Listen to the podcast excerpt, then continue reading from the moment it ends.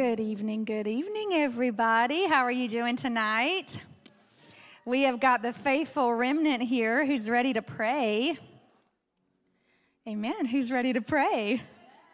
We're gonna we're gonna jump right in because I want to leave um, plenty of time for intercession. Uh, but I want to welcome you tonight, whether you're here or you're watching by live stream, uh, to what we are calling Reset 21, a school of prayer. And I do think as we are turning from 2020 to 2021, the greatest burden on my heart is raising up a church that prays. Um, Jesus went into the temple and overturned tables and took out a whip because he wasn't happy with what had become of the house of God. And he said, You've made my father's house a den of thieves, but it's supposed to be a house of prayer.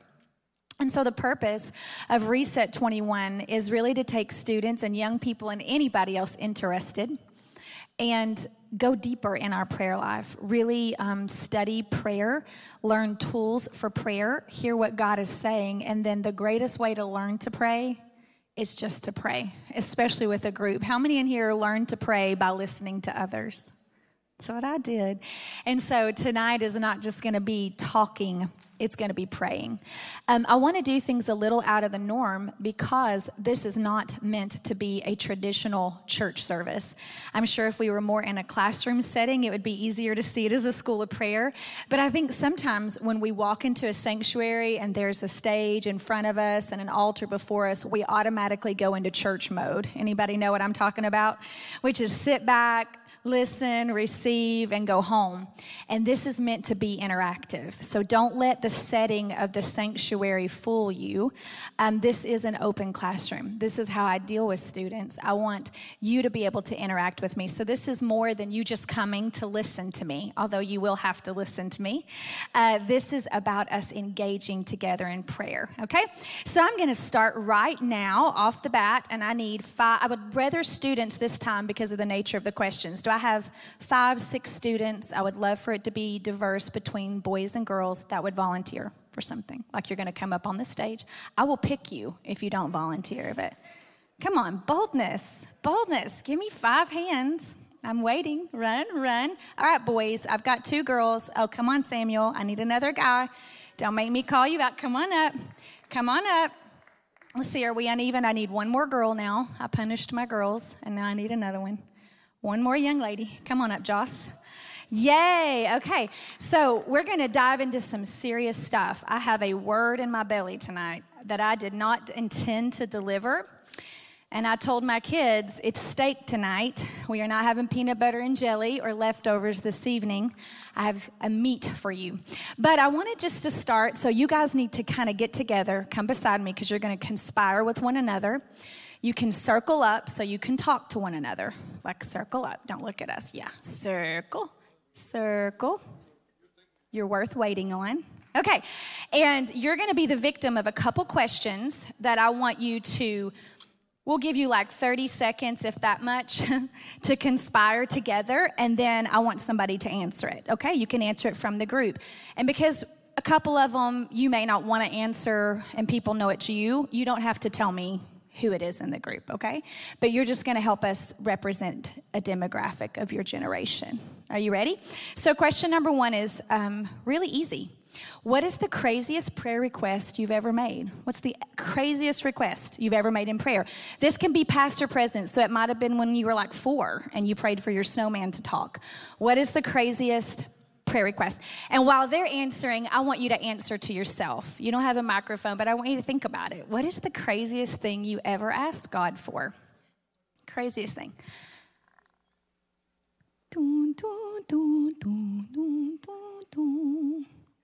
All right, we got a crazy answer. All right, who's going to answer? Josh, you got the mic. Go ahead.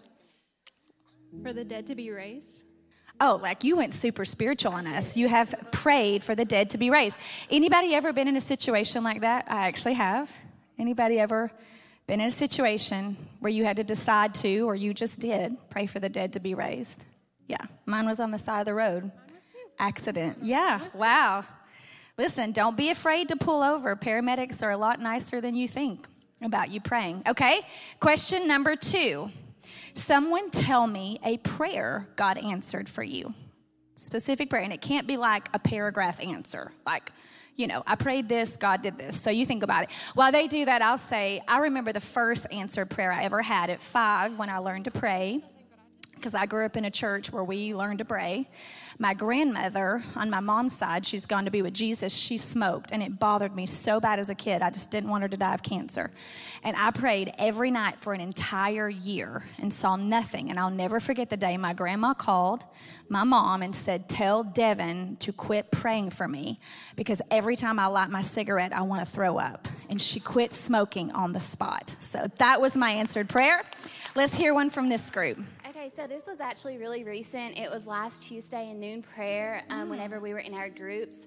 A lady had COVID and she still couldn't smell anything. So we got together, we laid hands on her, we prayed, and then I was like, Well, smell my shirt. Can you smell my perfume? she could smell, so she was healed. That's amazing. Did you all actually smell each other in prayer? that is great. But she didn't have COVID while she was praying with you. No, no, no. She, you she were got- all thinking it. You were like, did she actively have it? No, she did not. It was a residual. Residual. Just clearing that up as we're on live stream. okay, question number three. Think about this one really hard. What distracts you most when you pray? Just something that comes to your mind. When you're in prayer, what's the biggest distraction? You can think of it too. Probably what I'm looking at right now, but we'll see what they say. What distracts you most when you pray? Okay, spokesperson. Um, this is just me, my phone. Your phone. Okay, give me another answer besides phone because I knew you would say that. I mean, anybody in the group. Like if my mom's like cooking or something Your like that, or mom. doing something in the kitchen, like I have to close the door because I can't. There's too much going on outside. Activity in the house, not specifically your mom. That was that was just an It's okay. example. Sorry, mom. Cell phones. I'm sure people needing to get in touch with you. Okay, this is the one you don't have to tell me who or what, and I would like you to be honest. There's no condemnation. We're not going to get anywhere if we're not honest tonight. So come close so we can't see what you're saying. I would like someone just to be honest and tell me how much do you spend in prayer average on a daily basis? And then, or maybe on a weekly basis. In all honesty, some of you might not pray every day, so you might need to give it to me weekly. How much? Be honest with each other. How about you? I want you to think about it. How much time do you spend weekly or daily in prayer? Don't let Jocelyn answer. I hear her saying she prays like two hours a day. I'm just kidding. Okay, who wants to answer? I would say about 10 About 10 minutes? Mm-hmm. A week or a day? average. Average a week or a day? A day. That makes me feel a little better. Just food for thought. Barna, who is a very, very popular pollster for the church, polling Christians, the average Christian, which we are not in a room of average Christians, I'm believing, but the average Christian prays one minute a day. It's a very scary fact until you move to leadership. And when polling pastors, the average pastor prayed a grand total of five minutes a day. Wow. Scary, huh? So I just didn't want y'all to feel condemnation. You are double the average pastor if you pray 10 minutes a day. Okay, question number five. Ooh, ooh, I like this one. What is the average screen time on your phone, daily or weekly? Y'all can check it right now if you want to. What's the average screen time on your phone? Somebody fess up and don't tell me it's because you use the Bible app. I don't even want to check mine, honestly. You all can confess your sins to your neighbor if you want to and tell them your average screen time on your phone. All right. It can be daily or weekly. Y'all tell me. He doesn't have a phone. so. Oh, he can answer since he doesn't have a phone. We know it's not him. So. So I don't personally have a phone, I'm so proud of you. but uh, they sit around four hours a day. Four hours.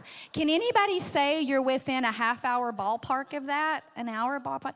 Who in here, just be real, we're confessing our faults one to another, would say, mine's actually more than four hours a day? Yeah. Wow. And, and you would be right at average. So I just want you to see a common thread I didn't intend to weave, The biggest distraction with this group was their phone. Average prayer time was 10 minutes. Average screen time was four hours. It really doesn't take a long time to put that puzzle together.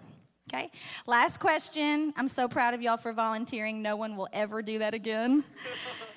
this is a deep question. In a sentence, why do you think students struggle to pray? And you may have a really awesome prayer life, or maybe in your past you've struggled. What's the first thing that comes to you? Why do you think people struggle to pray? No right or wrong answer.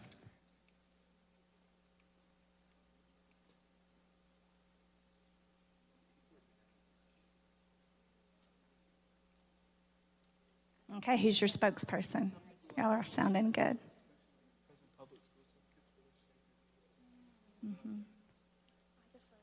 Rooks, you answering? Go there, was, there was a lot of good answers. I think what uh, the the main one was it's a, it's one that takes time, intentional time, and there's not always immediate results when you do it. Mm. How many would agree? Time. Time is very costly. Okay, I'm going to ask a rhetorical question. I do not want an answer to because I happened to poll some of my high school students and I got the answer. So, time is probably one of the most common answers, and then boring. Prayer is boring, which we're going to change on these Sunday nights. It's going to be the most exciting hour of your week. Prayer should be awesomely exciting, but boring and time. So, those of you that would say in your heart, you don't have to tell on yourself, time is an issue to prayer. I want to ask you in 2020, during quarantine, during COVID, when all of our lives stopped, how many of you prayed more? And if you say yes, then I would say time is probably the issue. Unfortunately, when I polled my students, they didn't. And we learned really quickly that time was an excuse, that passion was really the issue because when we had more time, we still didn't choose to pray more. So, okay, you're done. You're done being tortured. You may be seated. Thank you. We'll do random polls like this because I think it's important if we're entering a school of prayer to understand where we are, what we need to work on, and that you're not alone.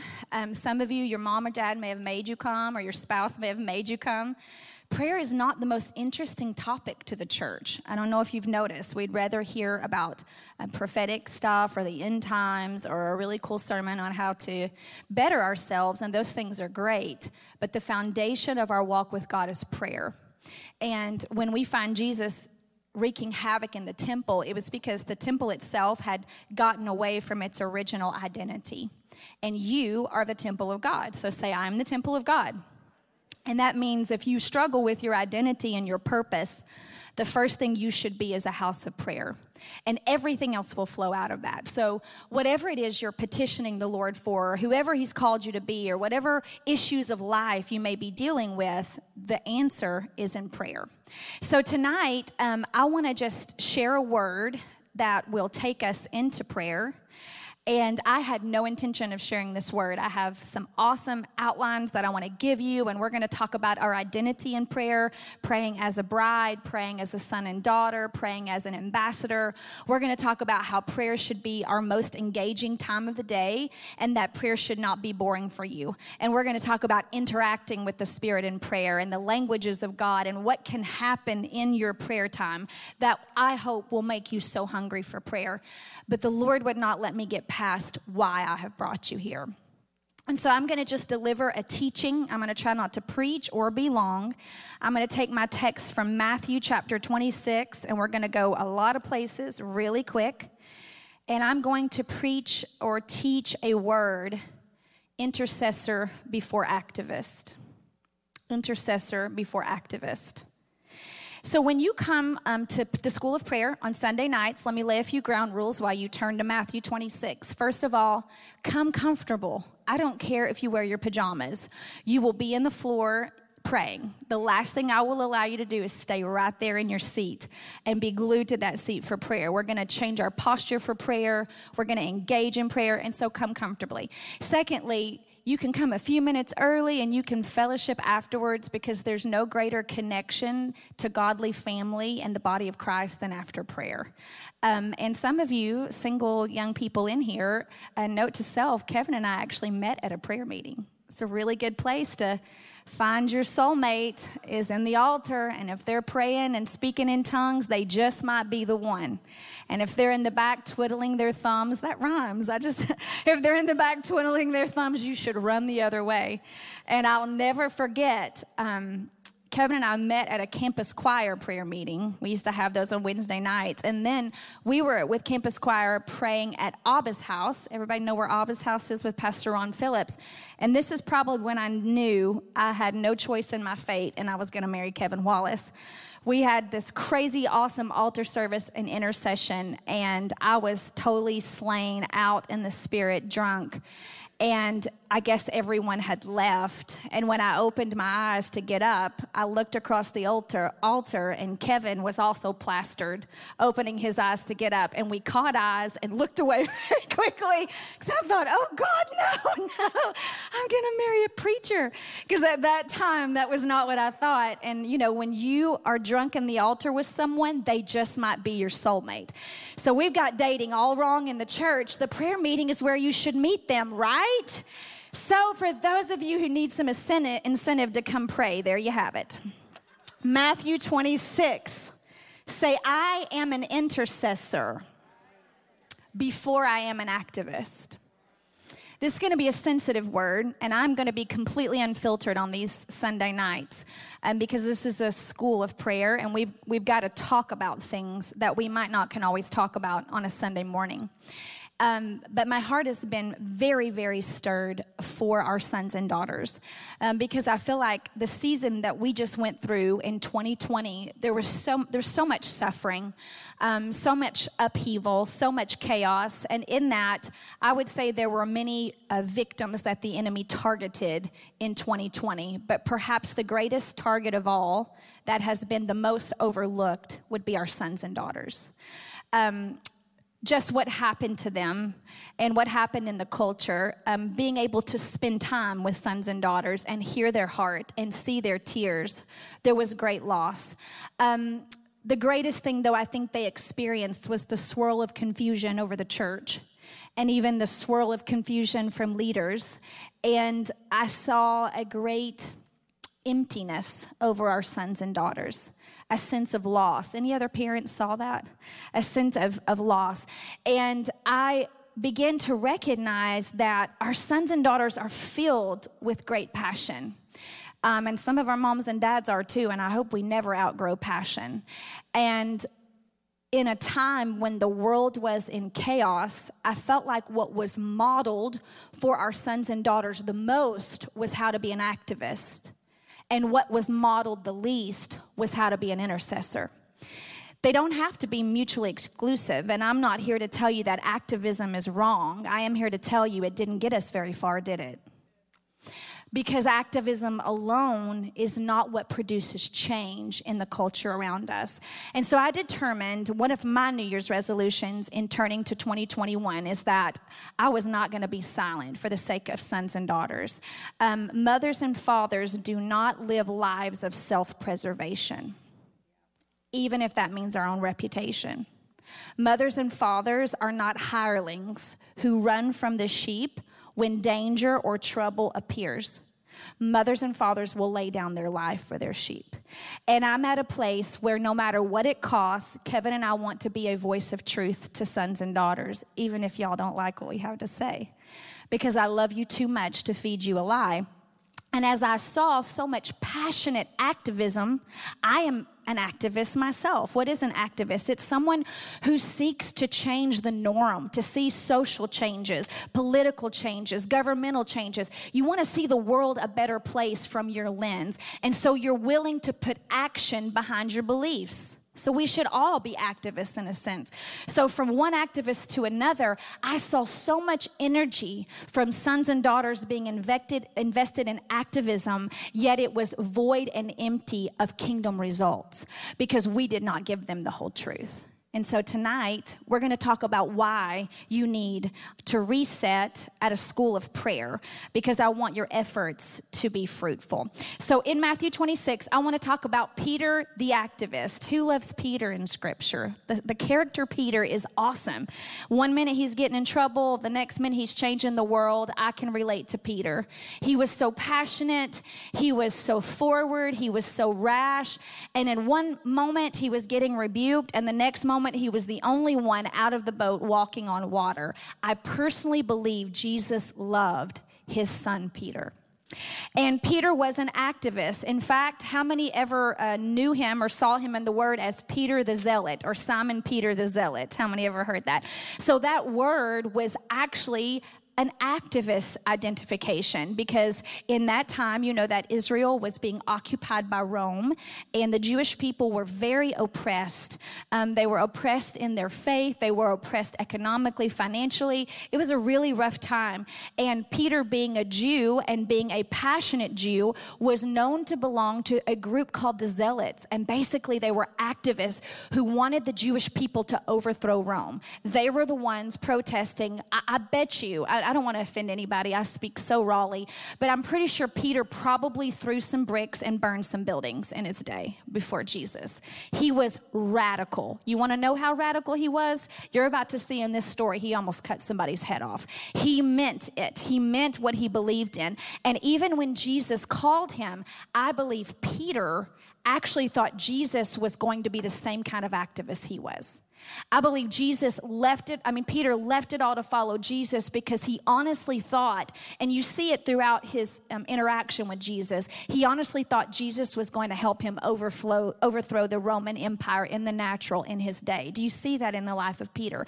So being an activist isn't wrong. And Jesus chose Peter on purpose and built the church upon the rock of Peter's testimony because Jesus is looking for people who are passionate. We see this in the story of Saul. Jesus could have chosen any religious leader or rabbi or teacher, but he chose the apostle Paul who was killing Christians. Like you and I would have put Paul in jail, but when he was Saul, he was killing Christians, and Jesus saw that passion and said, "Well, it's misplaced misplaced passion.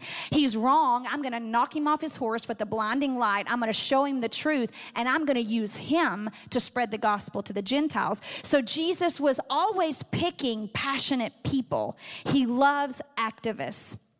But he wanted to transform Peter into a different kind of activist. And this is what I came to talk about to students tonight. Uh, investing in your prayer life and learning to go into your prayer closet is going to produce more results for what you're passionate about than any activism ever will. Those of you in this room that are really passionate about uh, abortion or really passionate about human trafficking, like the video we saw today, or really passionate about global hunger, or you can interview any young person. There's always something they're passionate about. They're aware of something they don't think is right in the world around them, and they want to do something about it. And that's what the church is here for. But the world will feed you an inferior form of change that is produced in activism, but not pre- preceded by intercession. And I'm going to show you the danger of that. Are you ready? So in Matthew chapter 26, we're going to get into the text. I'm going to read starting in verse 36. Then Jesus came with them to a place called Gethsemane, and he told the disciples, Sit here while I go over there and pray. And taking along Peter and the two sons of Zebedee, he began to be sorrowful and deeply distressed. Then he said to them, My soul is swallowed up in sorrow to the point of death. Remain here and stay awake with me. Look at your neighbor and say, Stay awake. Jesus said, Stay awake. Jesus said, Stay awake. Going a little farther, he fell face down and prayed, My Father, if it, is, if it is possible, let this cup pass from me, yet not as I will, but as you will. Then he came to the disciples and found them doing what? Sleeping. So Jesus had just said, Stay awake, and they decided to sleep. And Jesus turns to who? Peter. Okay, they're all asleep, but he looks at his activist. he looks at his zealot and he says, Peter, couldn't you stay awake with me just one hour? Stay awake and pray so that you won't enter into temptation. The spirit is willing, but the flesh is weak. Again, a second time he went away and prayed, My father, if this cannot pass unless I drink it, your will be done. And he came again and found them sleeping because they could not keep their eyes open. So we have a weariness issue, we have a focus issue, we have a distraction issue, and we have a group of zealots and activists who cannot keep their eyes open. After leaving them, he went again and prayed a third time, saying the same thing once more. And he came to the disciples and said to them, Are you still sleeping and resting? Look, the time is near. The Son of Man is being betrayed into the hands of sinners. Get up, let's go. See, my betrayer is near.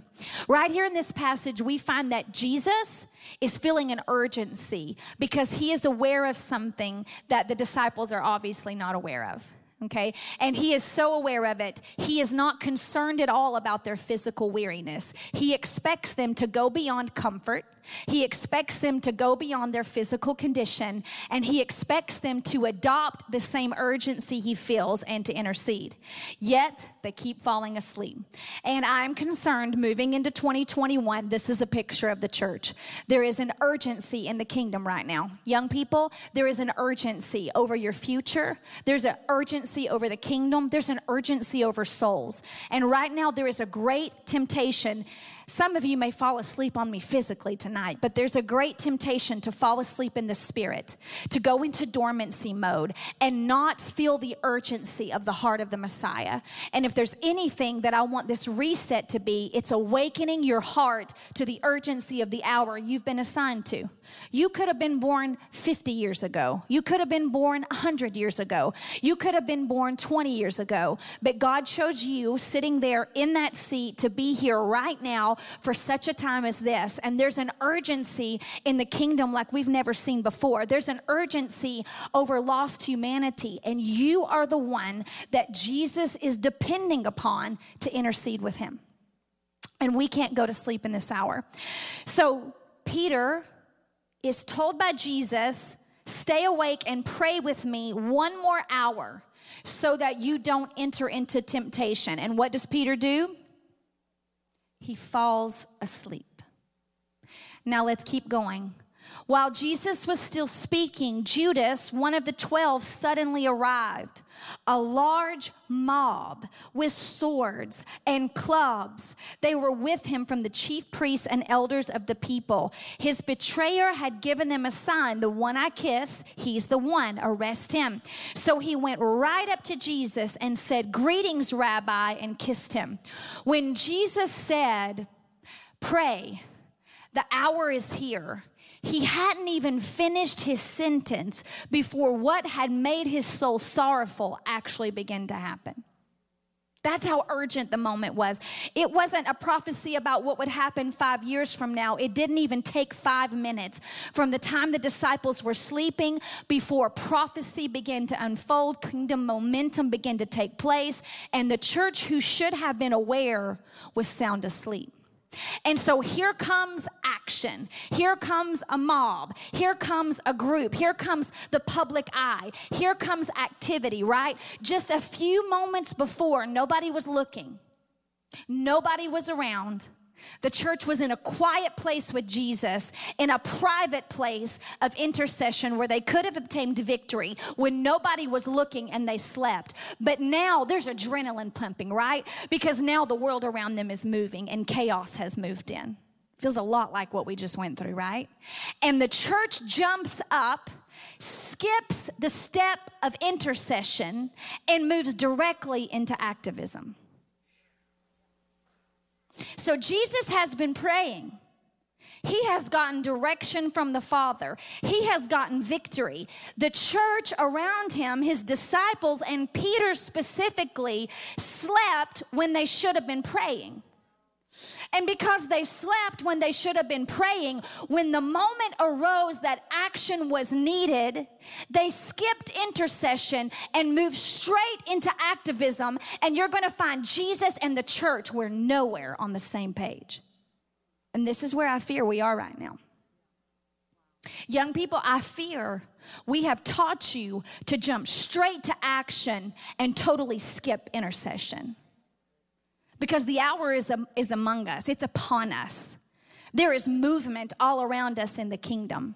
And my fear is that we have been in a slumber. We have not made ourselves a house of prayer and we are shaking ourselves from sleep and we are moving to action, but we are in no place in unity with the heart of the Father. We are speaking from our own intellect. We are acting from our own wisdom. We are operating on what makes sense to us to do in the moment and we have not reached a place of victory in prayer. And this is the danger of that moment. Are you with me? I told you tonight is meat. We got to eat this in our spirit because it's going to help us be more effective as we move forward to change the culture. The 12 jump up. Judas kisses Jesus, Jesus, and Jesus says, Friend, why have you come? And they came up and they took hold of Jesus and they arrested him.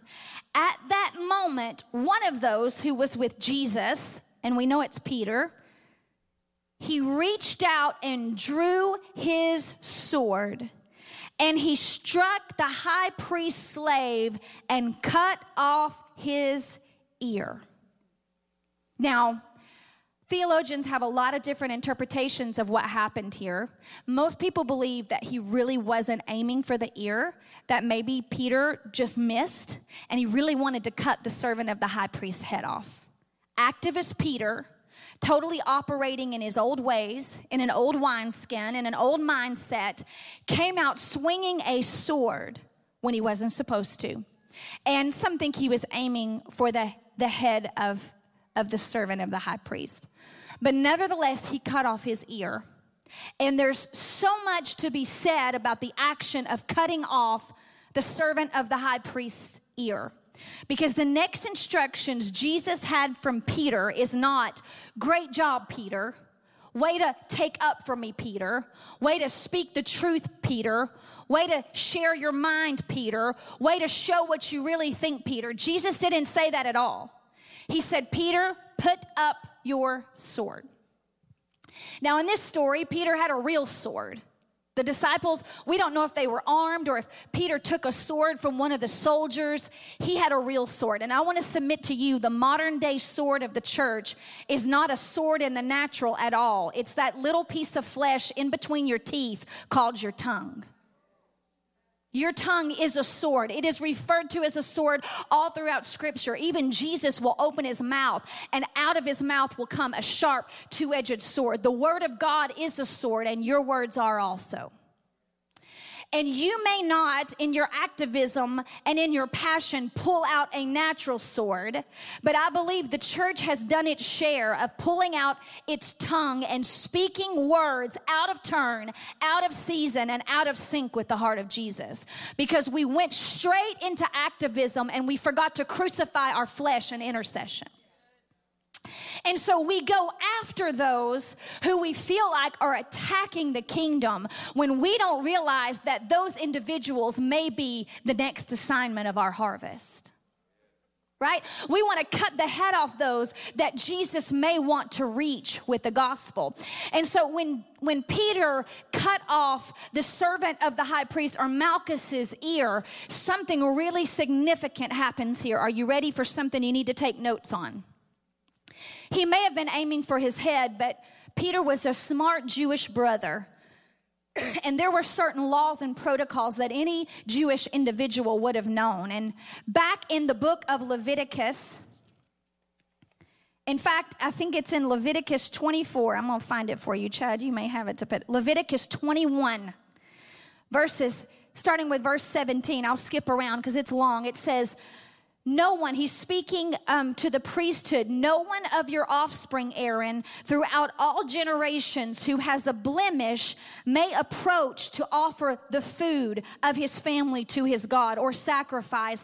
For no one who has a blemish can draw near. And it goes down to talk about skin disease. And it even says if you have a mutilation or a mutilated face, you can never again come into the presence of the Lord to offer something. Now, that might not seem like it fits into the context of this story, but let me explain something to you. Malchus was the servant of the high priest. His job, his identity, his mission in life was to serve in the temple. And what Peter just did in one moment of anger, in one moment of ignorance, and in one moment of unbridled rashness is he just cut off Malchus's future to ever enter into the presence of the Lord. What Peter did in a moment had eternal consequences for the recipient of his behavior. Now, this is heavy tonight, but it takes us two seconds to say something. It takes you less than 30 to type something and post it or to text something but you don't know the long term consequences you are inflicting on the person who is receiving and hearing what you have to say. Do you hear me tonight? When he cut off Malchus's ear, he cut off his ability to hear. And the church, I fear, in this season of chaos and testing, especially from leadership all the way down. And young people, I love you, but I hope this hits you right in the gut. I hope conviction reigns in this place as I say it. Our words have eternal consequences for the hearer. Here I am coughing. I'm going to drink my water. Our words have eternal consequences. And what you say, you can give me a minute. I'm going to get this out no matter how bad the devil doesn't want me to.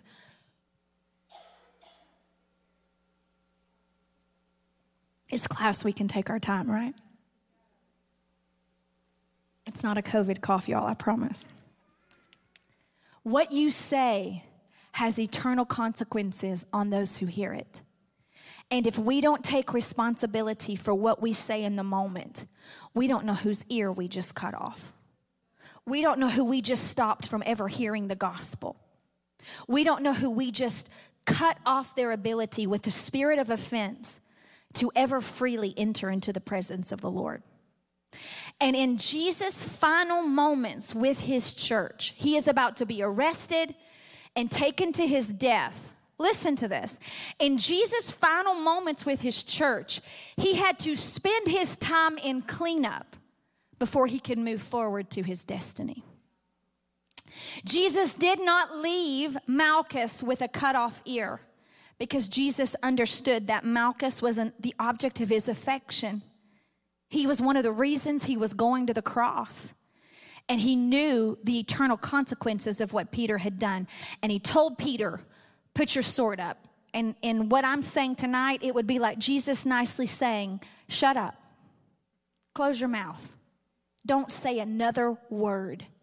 Your activism is endangering the harvest.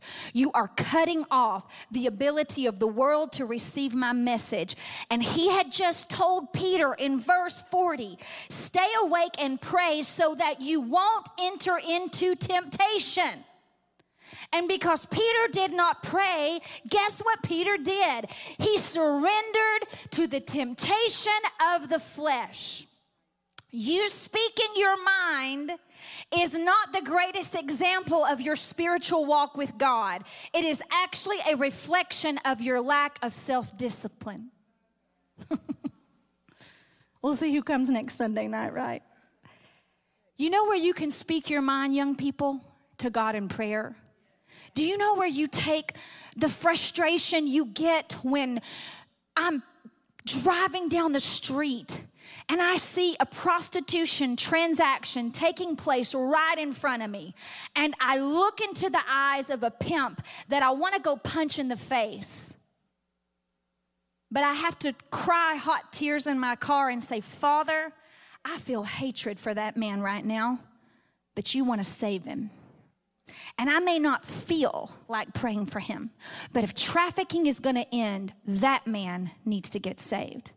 And I don't go cut his ear off and give him a piece of my mind. I begin to intercede and say, Father, give me your heart for this issue. And you can fill the blank in with what you're passionate about. But instead, I'm concerned we have raised a generation to pull out a sword and swing in their anger and frustration, and we have lost our ability to influence the culture around us. And instead, we have been contributors to division and to chaos and confusion. Is this hitting anybody tonight? And tonight, what I want to teach us to do is to take action in prayer before we ever take action in the natural before we ever open our mouth, learning to surrender our heart before the Father. When I was in high school, we used to have this saying, this really dates me, I know, but did you ever have somebody that would just come to tell you a story and they were really excited and they would get right in your face and they would spit on you while they talked to you? And we would say, Say it, don't spray it. Anybody ever say that? Say it, don't spray it. Because the spit and the, the, the proximity, it just stole your ability to really grasp the story. And I'm not here to say, say it, don't spray it tonight. I am here to say, pray it, don't say it. Before you say it, you should pray it. Where did we feel in the church that we are entitled to speak things we have not weighed before the Father in heaven? Or we have not surrendered to the Father in heaven and prayed by the Holy Spirit and said, Father, I know this is my agenda, but is it yours? I know this is how I feel, but is this your heart? I know this is what I want to do, but is this what you're asking me to do? Because we were bought by a price, sons and daughters. We are servants of God, and we are not here for our own agenda. We are not here to build our own kingdom. And the nation of this nation and the nations of the earth, they belong, they belong to Yeshua, and we are here to ensure that his kingdom is advanced. And in that prayer that the disciples missed, Jesus prayed three times Not my will, but your will. Can we grasp the magnitude of that prayer? That Jesus actually had a will that may have been in conflict with his destiny, and that Jesus, clothed in humanity, may have had desires that were not God's desires, and he was the Son of God. Don't you think for one deceptive moment that every desire you have is from heaven. Don't you think for one deceptive moment every passion of your heart is the Father's? If Jesus had to pray prayers like that in private before he ever demonstrated the kingdom in public, how much more should the church? how much more should the church? So, this may not be what you were expecting on your first night of school of prayer, but I am concerned that Christians who are participating in activism without intercession are the newest form of Christian terrorism in this nation. Did I just say that? I did. And that we can get mad at the world for the chaos and the division around us. And I say this humbly as a leader because I've had to repent before the Lord. When I'm not so sure, we have not become contributors and, in some places, sources of what's taking place around us. And I'm not willing to let that happen another year in the kingdom. Are you? And so we are going to become incredible world changers, but we're going to start on our knees in prayer. Intercession will birth action.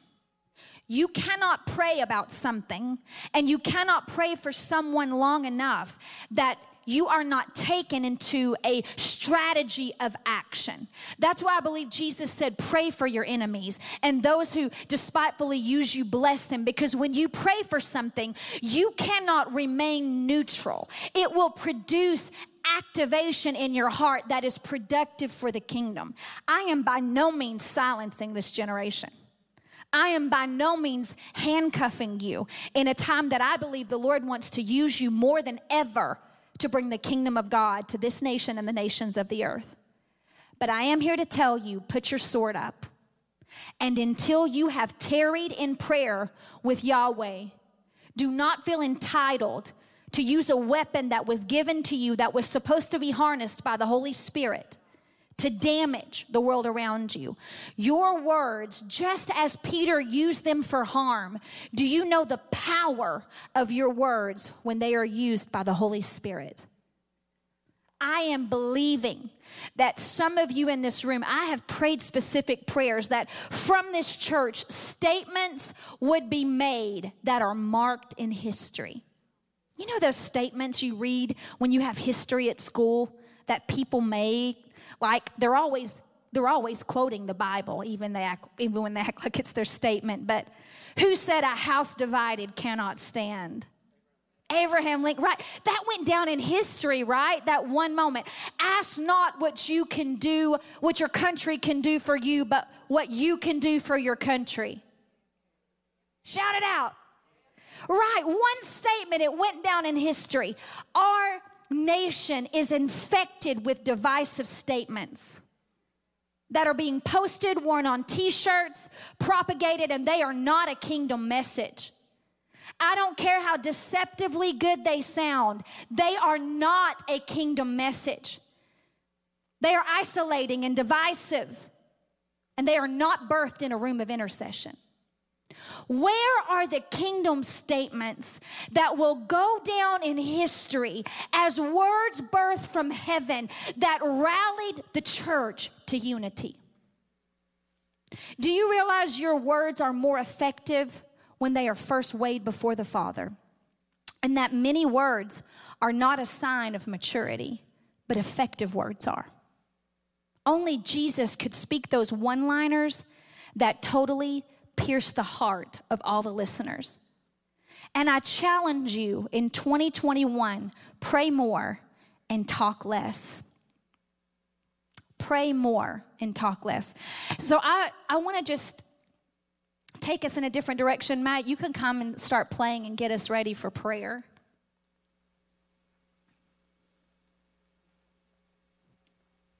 Matthew chapter 22 talks about a really cool parable. And I wanted to teach on this tonight, and this will be our subject next week about our identity in prayer. And engaging prayer is effective prayer. We're going to talk about how to engage in prayer, lest we get there tonight. But he's talking about a wedding feast. In fact, most of what the parables talk about when they talk about the bride and the return of Christ.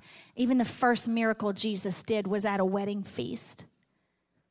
Because prayer is not meant to be boring, it's meant to be your date night with your fiance. You're a bride, you've been betrothed, you belong to somebody. And that somebody doesn't want to wait and talk to you when you show up at the pearly gates or when the trumpet sounds. He's highly invested in engaging with you right now. Let me remind us that Jesus, after he was resurrected, he took 40 days to sit down with people he loved and just have a meal with them.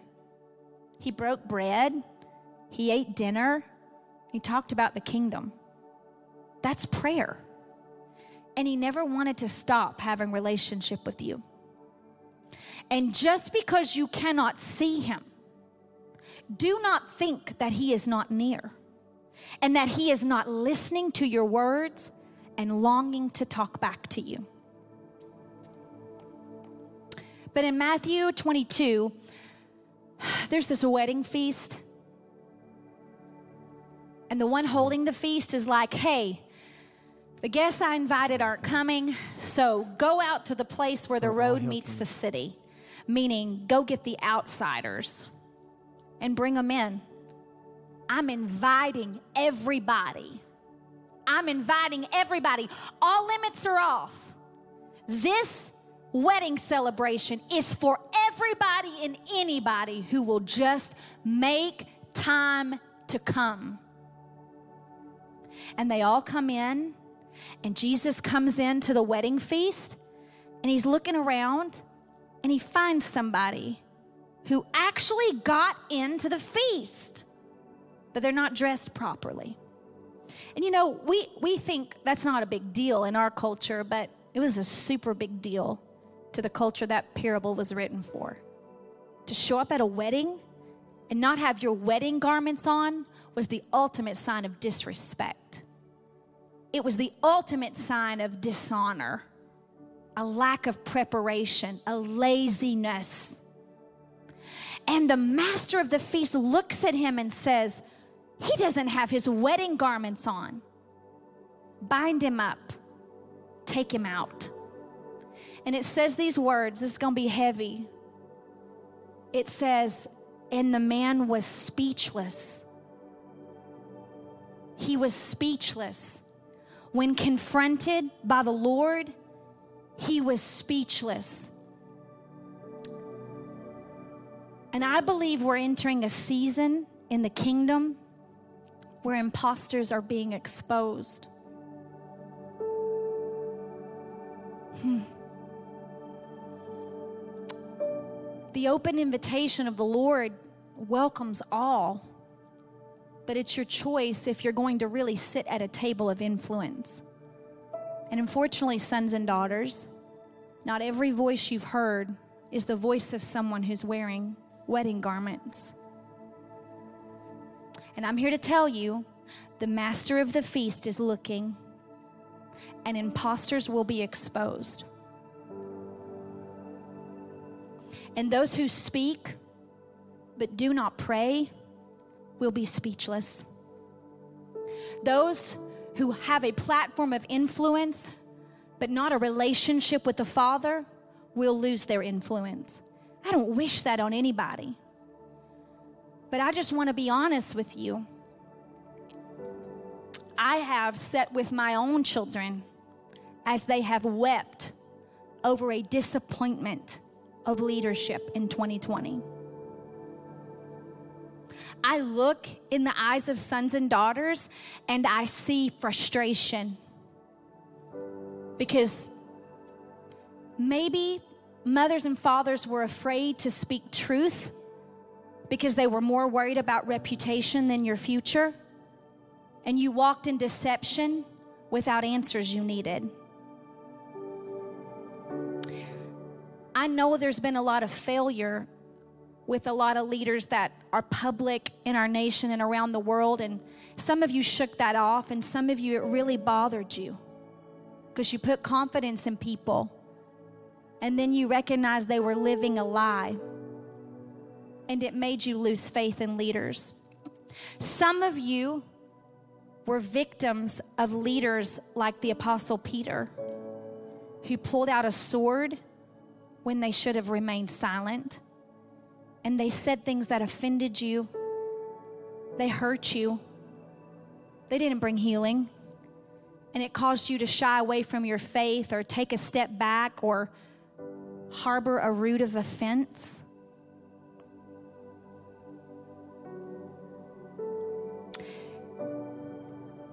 And I want to do something tonight that I never planned to do on the first night of the school of prayer. But I felt very obligated to do it. And I, I saw Kevin walk in in the back, and I'm going to ask him to participate with me if he feels so led. I just called him out.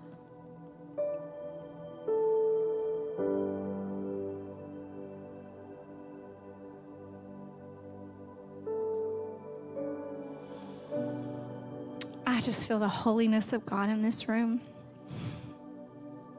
And I feel the weight of what I'm about to say. I believe imposters are going to be exposed.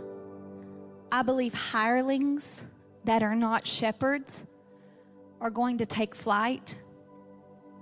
And what will be left are mothers and fathers in the kingdom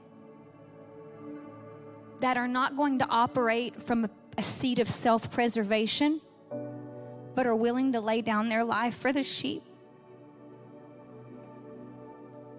You may not always like, sons and daughters, what is said from this pulpit, but you will never question if it is said with love. I care more about your eternal future than if you like me or you agree. And I believe the Lord is about to put a megaphone on leaders who care so much about the future of the kingdom that they are willing to put their own reputations on the altar. Because how will you learn to lay your life down for the kingdom if it is not displayed before you?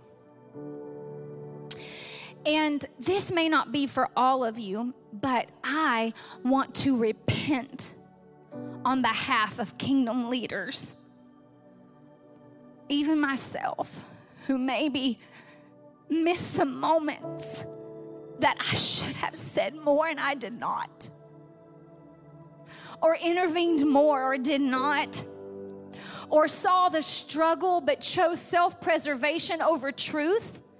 And I'm here to tell you, I will not lay my head down at night one more night and have a sleepless night wondering what could I or should I have done. And I believe I speak for all the leaders of this house. PJ, you can participate with me, Pastor Rick, Autumn. And what I'm going to do, Autumn, if you'll quickly grab me four or five chairs, I can do it right down there. That's fine. Oh, either way, wherever. I had been wrestling with the image of something for over a month now, and I didn't plan to do it. And I hope that I don't offend my own child. I won't say who, but today, God always uses my kids to confirm things. And one of my children and I were in the car, and she was crying tears. And they were tears of disappointment because of things she has heard or heard people say or watching leaders not get along. Saying, I'm so tired of it, mom. I'm so confused. And, and not all of you have felt this way, but I think some of you have. And I felt like it was a confirmation that before you can follow me into intercession, I want to humble myself before you as a leader and ask for forgiveness for poor leadership in 2020. Can I just say it? And we're going to pray together tonight for a healing in the body that we can have confidence in leaders in the kingdom. And I'm here to tell you, I told my students for every one leader you lost confidence in because of public failure or misplaced statements, don't you be fooled that that is the majority. Some of the greatest mothers and fathers in the kingdom, they're not on social media and they don't have public platforms, but they're out there and they're fasting and they're contending and they're on your side. They are rooting for you, they are praying for a revival for you. So do not take the bait that you cannot have confidence in kingdom leaders. But I am praying for platform shifts. I am praying for microphone shifts. I am praying for influence shifts. And that we will not suffer another year of loud, poor leadership but that we will begin to see Jesus manifest himself in sons and daughters to your generation. And we will see an army rise up an army of Apostle Peters. An army of Sauls turning into Pauls, and I will not lay my head at night watching sons and daughters drown in the division of the church and drown in hatred and competition and jealousy and drown in racism and, and drown in divisive narrative that have you confused. I want to see you fiercely focused on what God has for you. And so I just, I'm going to get real specific. I want to repent to young ladies. I don't think it's happened much in this house, but just all over again to daughters who have experienced from the church, from religious leaders, a bias against God's ability to use you. Let me just say that's dying. It's dying in this church. I'm praying our sons and daughters, when someone looks at them and says, Do you believe in women preachers? They say, Why wouldn't I? How many believe that lie can just die for your generation? I, I'm, I want a daughter up here, and I'm going to ask specifically maybe you're a daughter in this room and you have been wounded by that. If that's you, just jump up and run to a seat. Just one. Not you. Come on, come on up. I'm going to ask, this is this is going to be difficult, but I'm just going to call it out. I want a black son or daughter up here. Because people in the church said things that hurt you. Leaders that you thought loved you said that, you know, it can be two. Come on up. I'm going to wash your feet because I'm telling you, I am so sick of a narrative. And I am so sick of our outward skin color being the focus of everything we say. You are so much more. We are so much more. The blood of Jesus is so much more than the tissue that covers your internal organs. And I repent because we'll get more chairs. You can sit on the steps. We got plenty of leaders to wash feet. I believe some of you have misjudged leaders, and I just believe there have been things said that made you change the way you look at the church. And if I said it, I repent. And even if I didn't, I'm going to ask you to allow forgiveness to flow from your heart as I wash your feet on their behalf. I'm going to say something nobody's even talking about, but it's real. I just want to know if there's a Hispanic brother or sister in here that was really offended and hurt by all the lingo in the church over immigration and the building of a wall, and you felt prejudice against your life because you were Hispanic. I know this is raw tonight. Is there anybody in here who would let me wash your feet because it happened? It happened from leaders. Nobody's moving. I'm going to wait. I just need a Hispanic brother or sister to stand in for that. Come on up. I don't care if there's a language barrier, the church is bigger than that. In issues of immigration, although there's probably policies that need to be created in the world around us, this house is a house where all are welcome. And I care. I want a young person. It's going to be really bold. And like I said, we can do chairs, steps, because I'm going to call all leaders. If you were in here, and you can just raise your hand, just one, but you saw the public failure of a leader and it broke something in you. It broke something. It really bothered you. It cost you some sleep at night. If that's you, would you just jump up and come forward? You don't have to say who or what but the public failure of a leader really bothered you. Anybody? Everybody's cool with it? I'm going to wait. Okay, Isaiah, I'm going to ask you to come stand in for that. Kevin, can you come join me? I'm going to ask Autumn, Pastor Josh, Pastor Rick, some leaders. I want Matt just to take us into a time of intercession. And as leaders, it's not just going to be me alone. I may not have called out something specific. Um, and if Kevin, if you think of anything else I left off, but just because I didn't call it out, don't think it's important. I'm just on the spot right now and you don't think of everything. What I wanted to do was just repent on the behalf of leadership and tell you that whatever we do in this house this year, we're going to lead you into prayer first. I want to take you to the presence of the Lord, to a realm in the kingdom and a realm of relationship where all of the things that may have divided us in the previous year can't touch us in the year to come. I believe that this is going to be a company of unified brothers and sisters in the faith where these issues get under our feet. And I want forgiveness to flow in this place. And I want it to start from leadership head down, and then we're going to go into prayer. So, what I want to ask you to do at your seat, if you're not getting your feet washed, can you just begin to pray and ask the Lord to examine your heart? for offense or things you need to release, and then just help me pray. Let this be the prayer of your heart. And students, I'm going to ask this to be interactive. So, this is the time you can move to the altars, move to the aisleways. As we are washing feet, this is the target of your prayer. Lord, heal my heart and heal the heart of the church let there be unity. Where there has been brokenness and where leaders have failed and used their influence to divide the body, let there be redemption. Let there be healing. That might not be the prayer you wanted to pray tonight, but that's the target of our prayer for the next 10 or 15 minutes.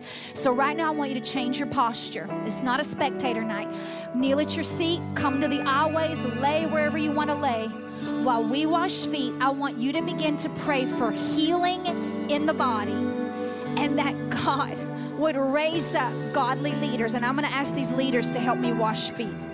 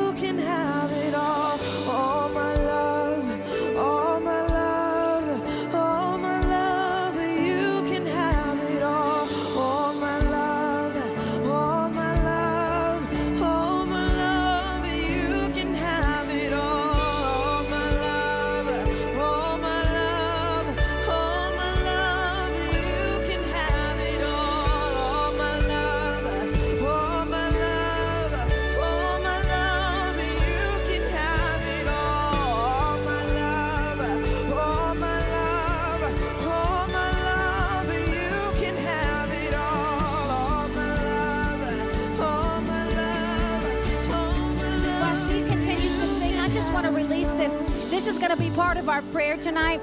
There's such a, a powerful thing happening up here, it's supernatural. I'm just going to release you.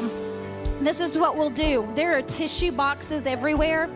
You can continue to just cry out in intercession. I'm going to be honest. Some of you have some issues in your own heart you need to dump out before the Lord. You need to dump it out. Some of you have struggled with these issues. I love you, but you know you have used your tongue as a weapon and you need to repent. You need to repent. This is the time to do it. There's no condemnation. But I'm going to I'm going to show you a way to cheat at foot washing. You just get a tissue just wipe. It's symbolic foot washing. If you need someone to wash your feet or you just feel like you need to go wash someone else's feet, maybe they're just standing in for someone you hurt or someone you did wrong, or maybe you have struggled. You didn't come get in a seat, but you represent them. You know, maybe someone offended you over a racial issue or over a political issue or over failure, and you need to go find someone and wash their feet just so you can forgive. I just want to release everybody to do that. Grab a tissue and we can have a massive foot washing if you want to. So pray individually, or I release you to go seek healing in the body by washing each other's feet.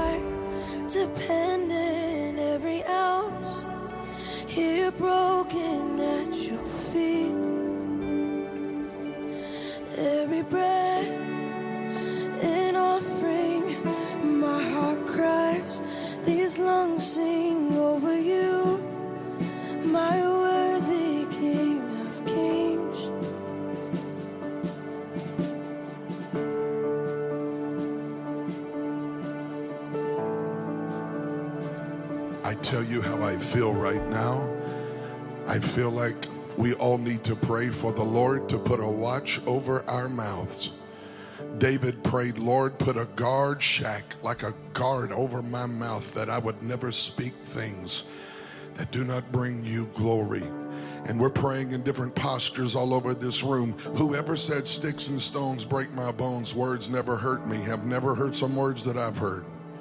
How many know words can hurt people? And tonight, not only we asking God to cleanse us, but the Bible said, bring forth fruit that is that is meet for repentance, meaning when you repent, there ought to be a different fruit in your life. And how many want to join me, your pastor, right now in asking God to clean my tongue up and make sure that my tongue and my typing bring honor and glory to God? How many need to pray that tonight? Can we just pray, God, put a guard over our mouth and may we speak blessing and not cursing? Can we just get our eyes on Jesus for a moment right now? Because there's a transformational work that is happening in this room tonight. And I just thank God for grace that is flowing, and it won't end tonight, but something is beginning tonight that is going to shape 2021. And I just declare to you that our words and our speech in this year is going to be a healing balm and not a curse or a divisive weapon, as Devin taught tonight. We're going to see healing come through declaration that honors God. And if you'll just turn your eyes on Jesus, you say, Pastor, I don't know how to change it. If you'll turn your eyes on Him and look at Him hanging on the cross, He gives you and I a model to follow. While he's hanging on a cross between heaven and earth, and they're stabbing him in the side with a spear, and they've crowned him with thorns. And he said, I'm thirsty, and they gave him malt to drink. He doesn't say, Father, kill him and get him back. He said, Father, forgive them, for they know not what they do. And can we just pray that tonight, Lord? We want to pray like Jesus. We want to love like Jesus. We want our tongue to be used. Whoa, I feel him in this room right now. I feel him in this room right now. Transform our tongue, transform our tapping. Lord, I pray we'll become a tribe of intercessors and a company of worshipers that shift the heavenlies and change what's happening on this earth to the glory of God. Come on, Tori, I want to see Jesus tonight. Somebody just turn your eyes on him tonight, huh? Jesus,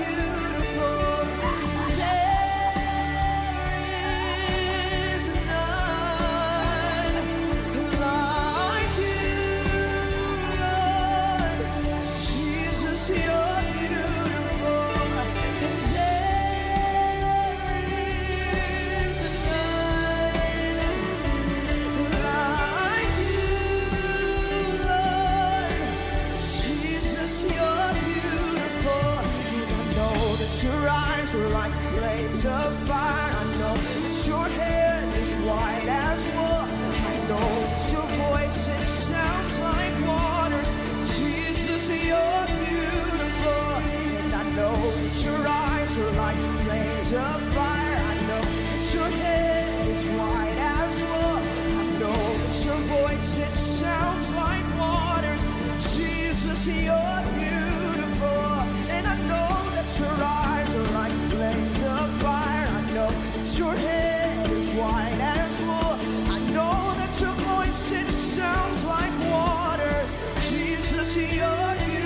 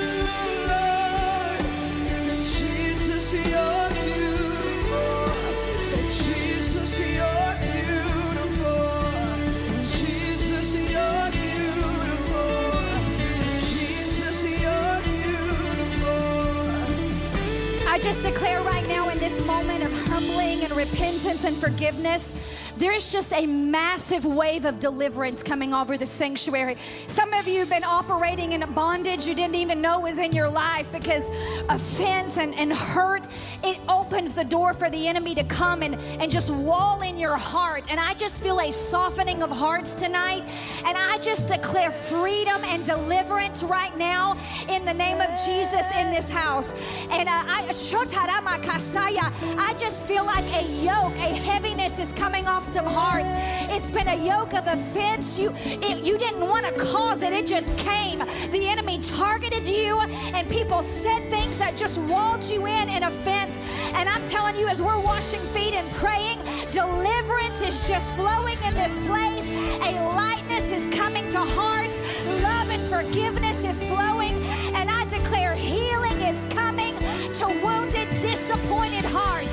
Healing and grace and mercy is flowing in this place right now. And I know this is crazy, but if you need for someone in this room or have them stand in for someone right now is the time to do that. Because Jesus is healing and He is delivering and He is removing offense and appro- reproach and disappointment.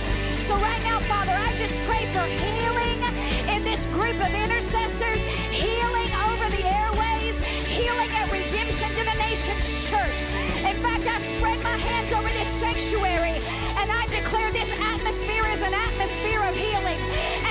people walk in this sanctuary, that offense is exposed and that forgiveness flows and grace flows and that this is a house where we can confess our faults one to another and find brotherly love.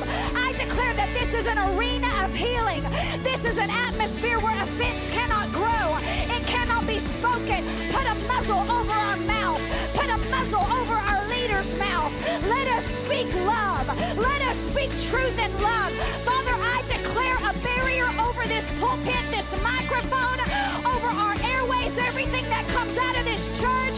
Lord, everything that comes out of our leaders will edify. It will exhort. It will bring redemption. It will bring reconciliation. It will bring healing. And this will be a house of healing. I declare an anointing of healing will flow stream and flow through the aisleways. And that people will come in who are broken and rejected and wounded. And as worship goes forth, healing waves will flow over them. In Jesus' name, can you pray that with me now? Let healing flow over the body. Let healing flow in Jesus' name.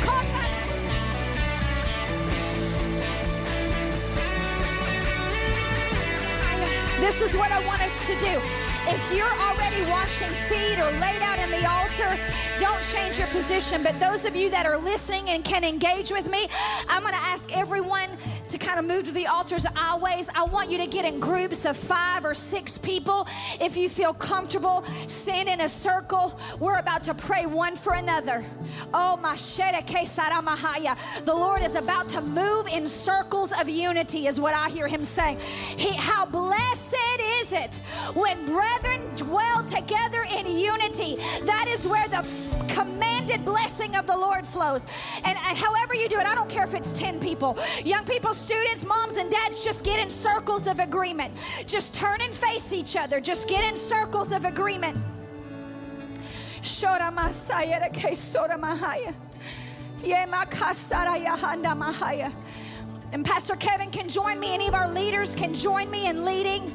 But we're going to pray targeted prayers in these groups of unity.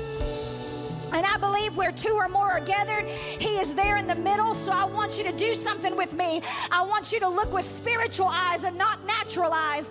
And I declare in the middle of every circle, Jesus is standing right there. In the middle of every circle, Jesus is standing right there. Shokara Mahasaya.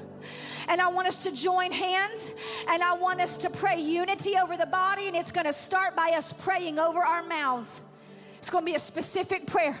I want you to ask the Lord to put a guard over your mouth, to take a coal from the altar, touch your lips with it, and purify what comes out of your mouth. And this is going to include what we text and post and type and send. But right now, I want you to pray, Father, my tongue is not my own.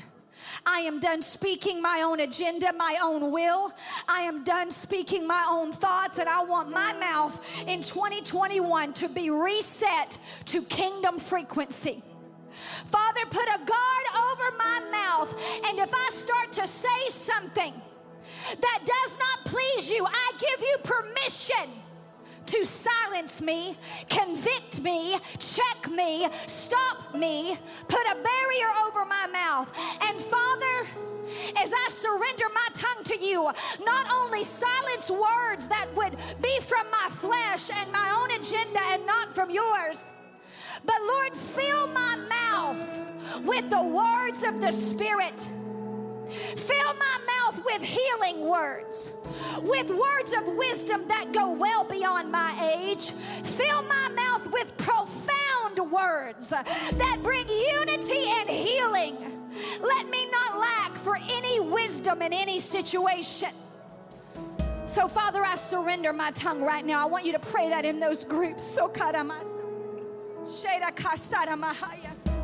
just come together and pray it in your groups.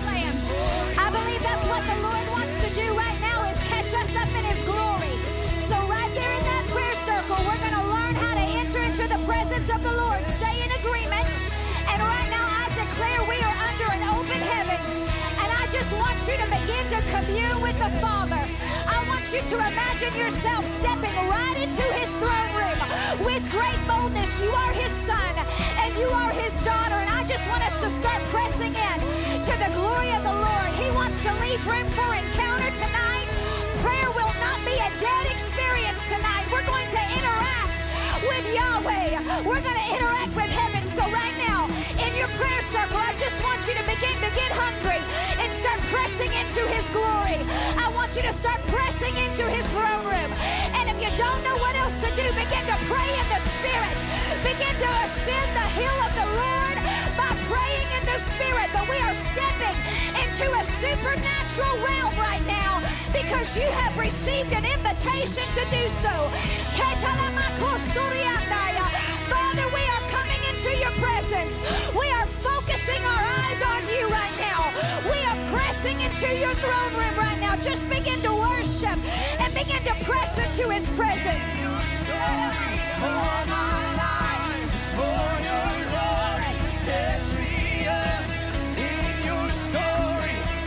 Up.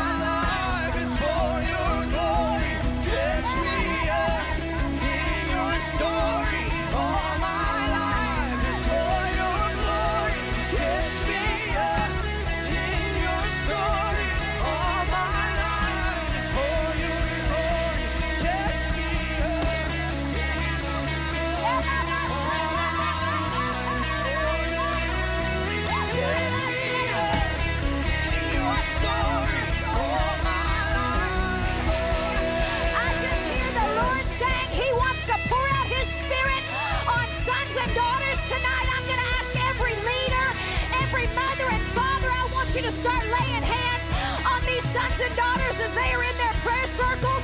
I just heard the Lord say some of you are so heavy tonight, and He's just going to take those burdens and He's going to pour His Spirit out on you. I declare some of you are going to get so drunk in the Spirit, you're going to forget the worries you came into this room with. The Lord is going to introduce Himself to you as a living, breathing, close friend, and His Spirit is going to quicken you and strengthen you right now. He has new wine to pour out on you tonight, and He wants to encounter you. So I just want you to press into His presence as we pray with you. Story, all my life is for your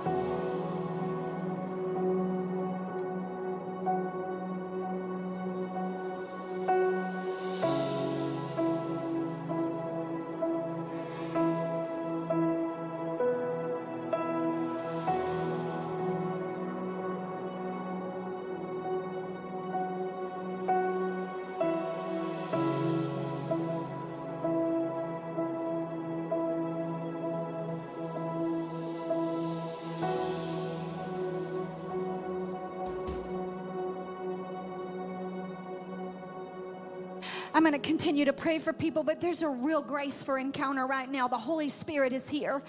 And this is one of those opportunities you may not get on a schedule, but you have time for tonight. If you'll just reach out, I'm telling you, the Spirit of the Lord is here. The Spirit of the Lord is here. You can go as deep in your encounter as you desire. And I just want you right now, all over this place, just begin to press into Him. His Spirit is here and He is just pouring out. He is so freely giving tonight joy and peace and freedom. He is just reminding us of His Word. I just see Him moving up and down these aisles right now and He's interacting with whoever wants to engage with Him. So I don't know if you do it at home in your prayer closet, but right now, one on one, I just want you to reach up for Him and I just want you to ask Him to pour His Spirit out on you. Communicate with Him. Ask and see if He doesn't answer. Ask and see if He doesn't answer. Ask and see if He doesn't answer. And I just want you to receive and expect Him to move in your life in this time of prayer.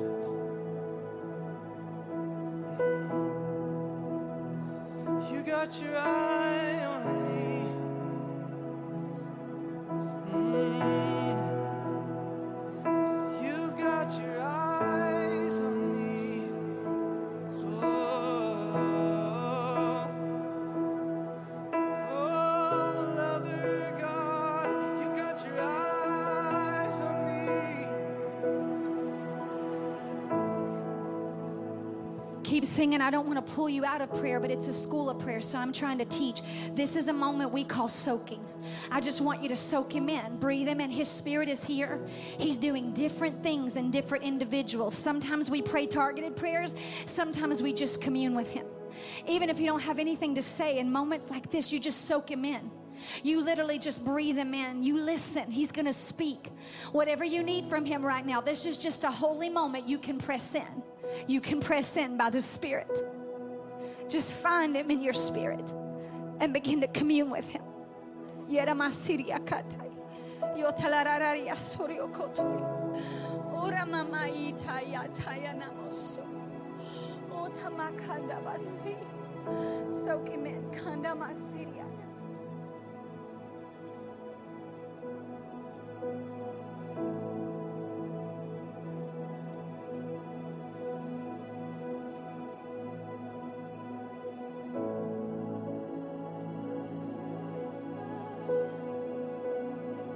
Voices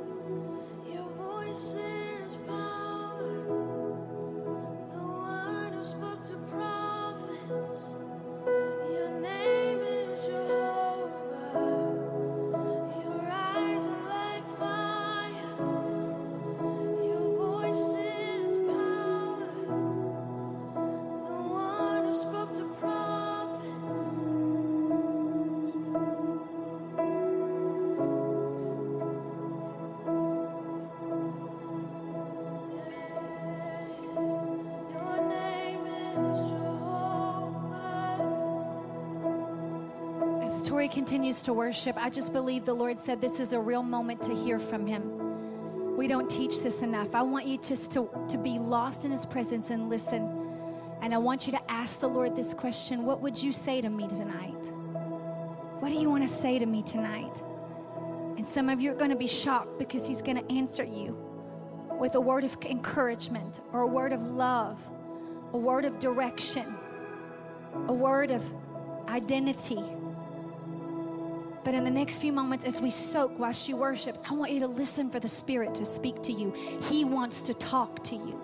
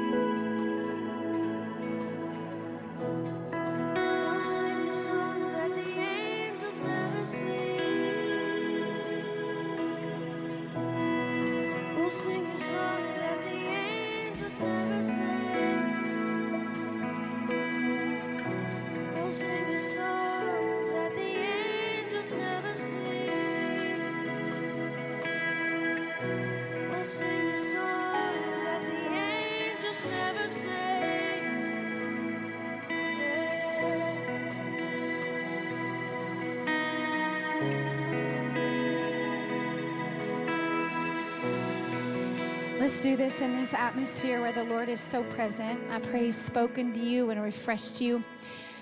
I want us to come together in a unity uh, for one final prayer tonight, however long it takes five minutes or five hours. And I want us to pray for the real solution for our nation and for your generation is revival. It's awakening and a move of the Spirit. And that's going to be our cry every time we come together for prayer not just a good church service, that that the church, the bride, would be absolutely consumed by the fire of God. Can we pray that together? So I'm going to ask as many of you that are willing to come up to the altar. If you're laid out, you can stay out. Let's join hands. I want us to come together. I want us to weep between the porch and the altar, and I want us to cry out for revival. Is Pastor Josh in here? If you hear me, Pastor Josh, I want you to come up here. I just want us to get up here in the altar. And I want us just to ask the Father to send the fire of revival to this nation, the fire of revival to our sons and daughters. How many believe even wild ones coming up soon can be a catalyst for an uncontainable? I'm not talking about a good church service. I'm talking about a fire that leaves this building and moves within this community and all over our nation. A fire that consumes the worst sinner that you never thought would ever turn to Jesus would fall on their face crying out before Him. A fire where we see signs and wonders we have never seen before where we see manifestations of the presence of God we've never seen before. How many can believe for that and contend for that? Pastor Josh, I want to ask you to come up and help lead this prayer. I want you to join hands with at least one person. And like I said, you can kneel, you can stand, but I don't want you just to listen to him pray. I believe heaven wants to hear your hunger tonight. And I want you to pray like you believe the greatest outpouring in the church hasn't happened yet, and it's contingent upon your hunger for it. Can we just begin to pray now? Pastor Josh, would you lead us? Let's pray. Oh God, we cry out today. We cry out today, Lord Jesus. Burn in our hearts, Lord. Bring awakening, Father, to our lives. Lord God, we repent right now that we've been pacified by so many things that this world's tried to offer us. And today, God, we cry out and repent, Lord Jesus, that nothing will ever satisfy the longing of our souls but you, Lord.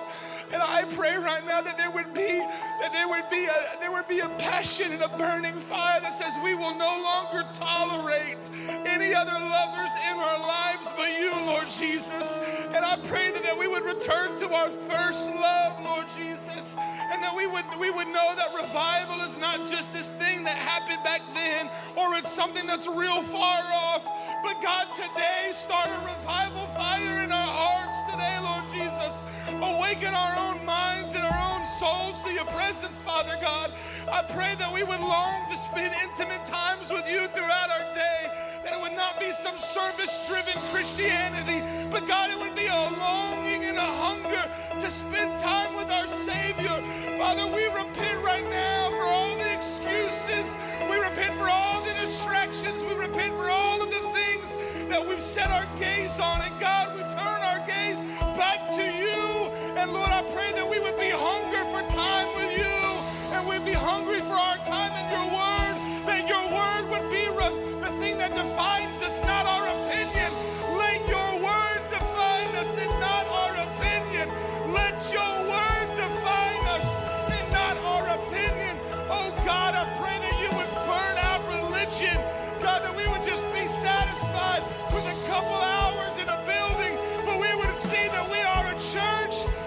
church every day of the week, every minute of the day. And God, I pray that our gathering time would be a celebration of the work that you're doing in our lives individually, that we would come together corporately and say, Here's my brother and sister that I led to the Lord at the gas station. Here's my principal that I prayed for that a son that was sick would be healed. And here they both are. God, I pray that a bold a fire would begin to be stirred in our hearts for you. God, that there would be revival in our workhouses. There would be revival in our marriages. There would be revival in our families. There would be revival, Lord Jesus, in every place that we go.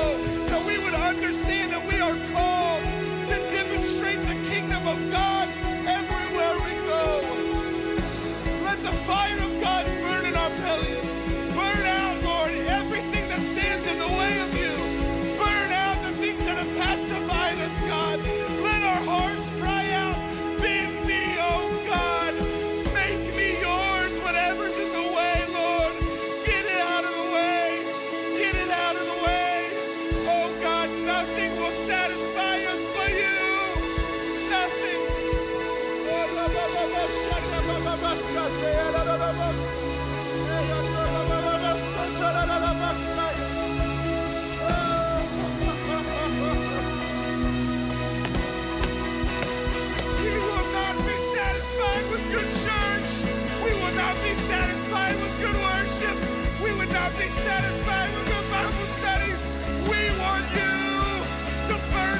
We want you, oh God.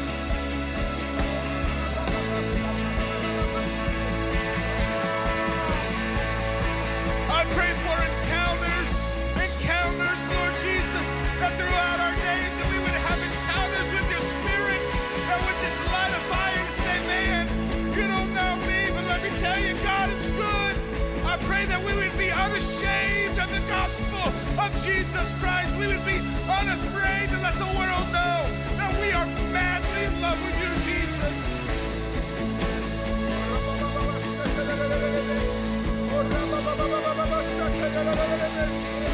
Oh, we need you, Lord.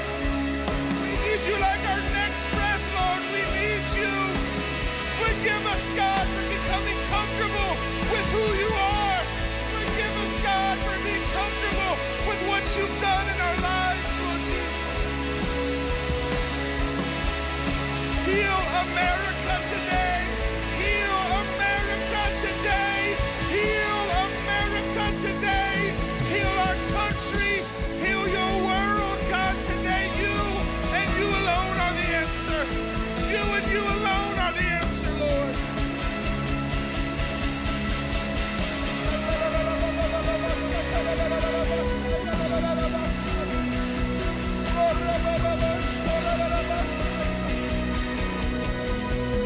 May we speak less and show more. May we speak less and show more. Let us let our lives be the demonstration of the gospel. It's not about what we say we are, it's about how we live. God, I pray that we would live righteous before you, Lord. That we would live righteous lives in every single day. When people are watching, when people aren't watching, when we're in the room with people, when we're alone by ourselves.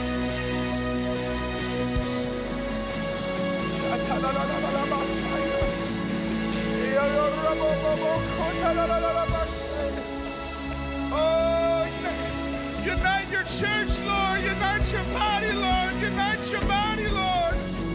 Our brothers and sisters around the globe, Father. I pray that we would be united, that we would demonstrate a posture of victory. Lord, that we're living our lives from victory. That even in a pandemic, we're not afraid. We're not afraid of the fire. We're not afraid of the smoke. We're not afraid of the consequence. May we burn for you.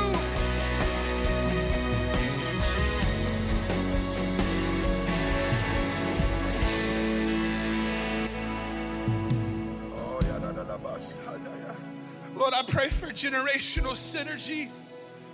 God, that the old and the young would come together.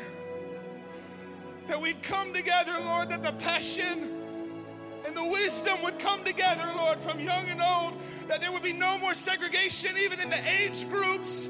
But God, that we would have leadership. That we would have leadership in every single day of our lives.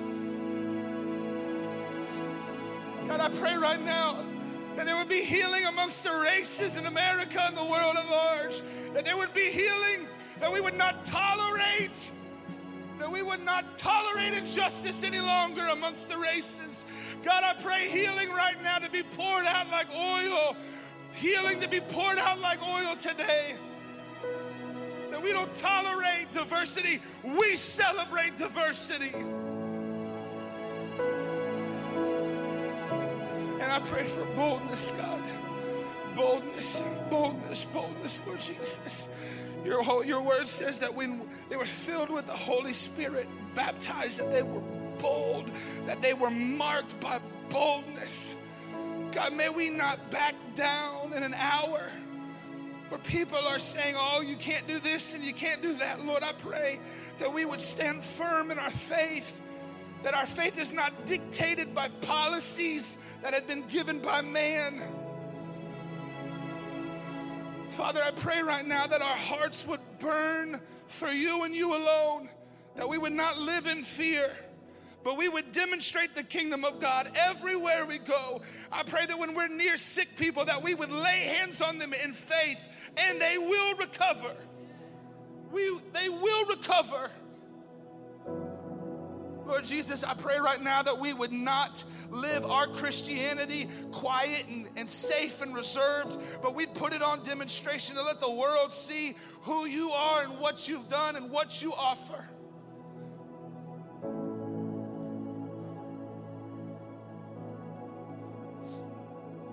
if we never get another thing, if we never get another thing, you're enough. You're enough. We're thankful, Lord. As the song we sang this morning, I, Pastor Kevin said, if I had a thousand tongues, it still wouldn't be enough. God, we're so thankful. We're so thankful for your love. We're so thankful for your mercy. We're so thankful for your grace. Your word says, Those who are forgiven much love much. And I pray that we would be a people who are marked by love. That the world would see your love shining through us and say, I want some of that. I pray for a peace amongst the body of believers, a peace that surpasses all understanding, that guards hearts and minds according to Christ Jesus. That the world, when they're afraid and they don't know where to go and they don't know what to do, that they would see the church and see the peace that's in the church.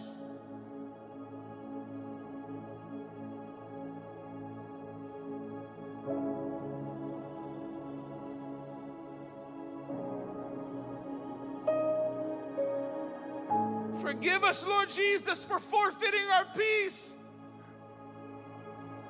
For forgive us, Lord Jesus, for taking our peace out of your hands. We surrender, Lord Jesus, to you and you alone.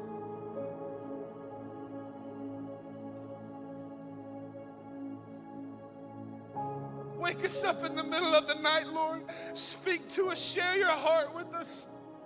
Share your heart with us, Lord Jesus. May we never be in, we never have enough time with you, Lord. May we get to a place that we've spent way more time with you than we have our phone. We repent for distractions. We repent, Lord Jesus, for distractions. May we have enough discipline.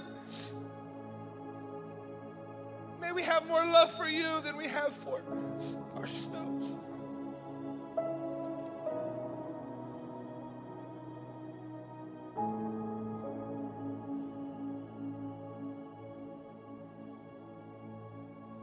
May we dream your dreams, God. May we dream your dreams, God. I declare healing. I declare revival.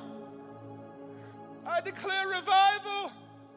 Revival now. Revival now, Lord.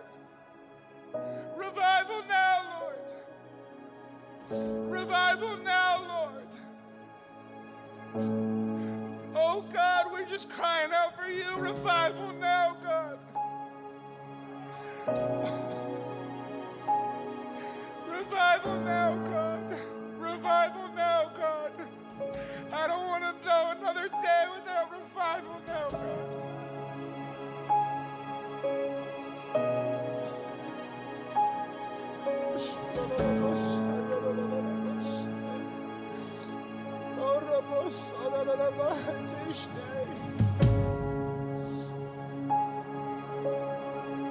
We crash every idol, Lord, every idol. We crash every idol, Jesus, every idol, Lord Jesus. We crash every idol, Lord Jesus. Every idol, Lord Jesus, every idol. We crash it. We crash it now. We crash it.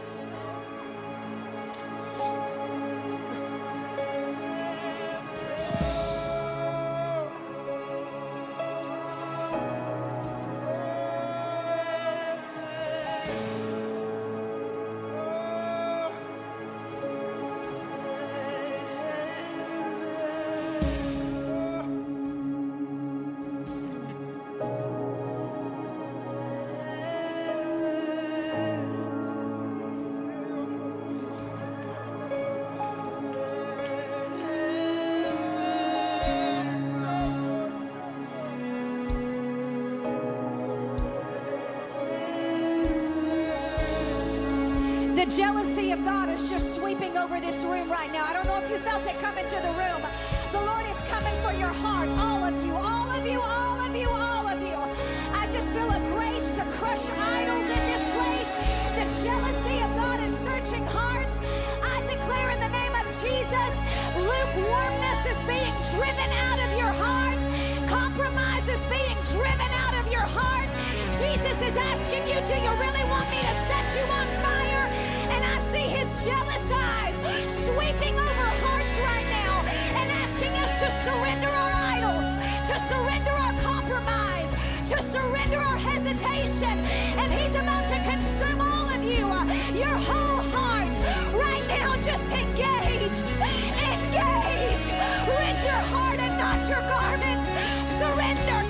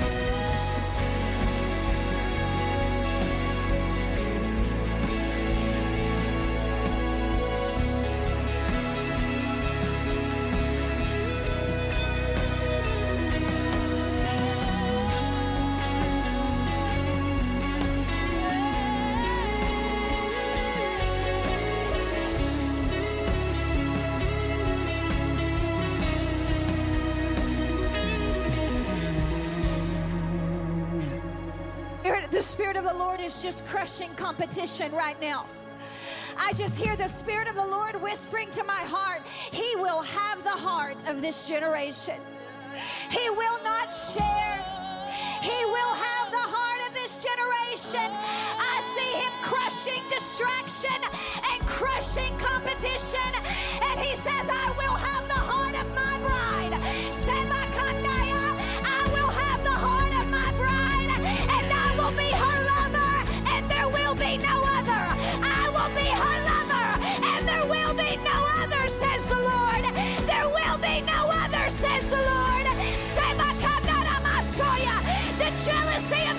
sweeping over the bride. And the Lord said, I am coming for what is mine. I am coming for what belongs to me. He will have the hearts of the sons and daughters. And you will not be satisfied by a counterfeit, says the Lord. You will not be satisfied by a counterfeit, says the Lord. For the counterfeits of the enemy will leave you empty and void. But I am coming as your lover, make you whole, and I will call you mine, and you will be my people, and I will mark you with my glory, and I will write my name upon your head, and you will have dominion in the earth, for I will reign through you, and I will reign with you. But you have to belong to me, says the Lord. I am coming for what is mine, says Yahweh.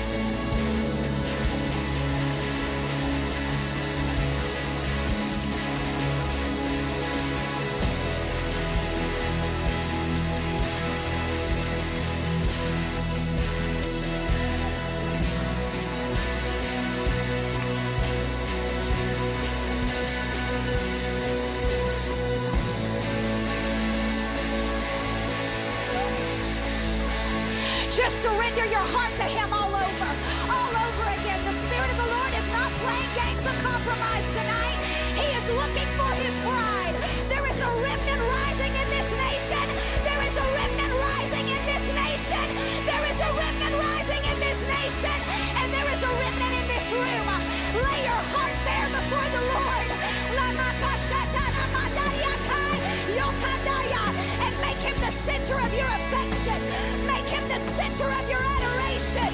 And let idolatry fall. Let compromise fall. Let distraction fall. And let your heart be consumed with the fire for the lover of your soul.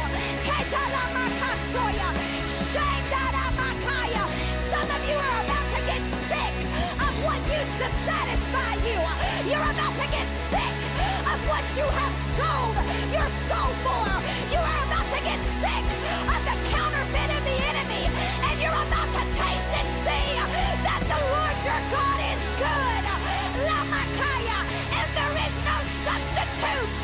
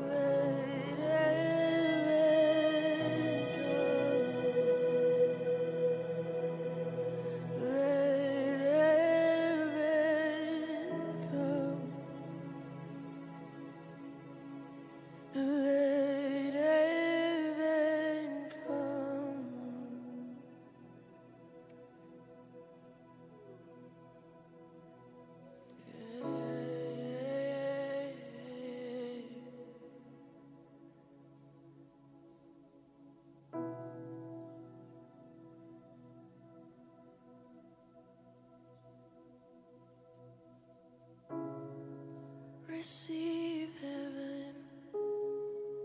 Receive heaven. Receive heaven. Let heaven come. Receive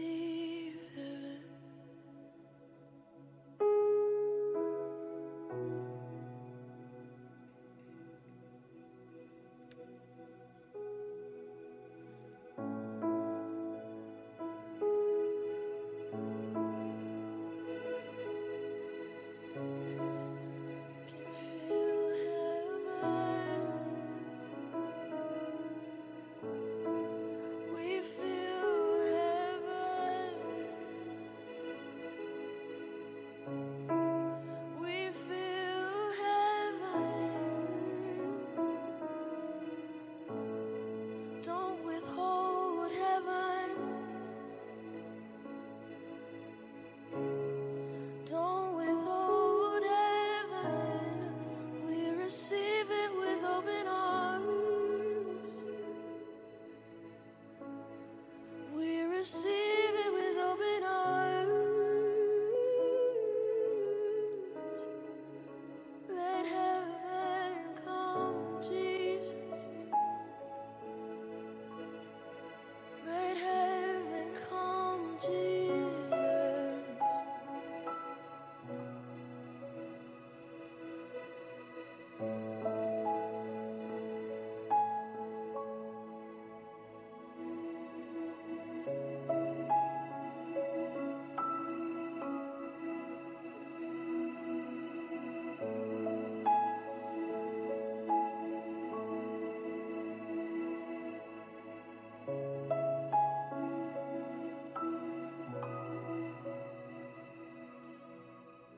By one the idols fall as His glory comes in the room.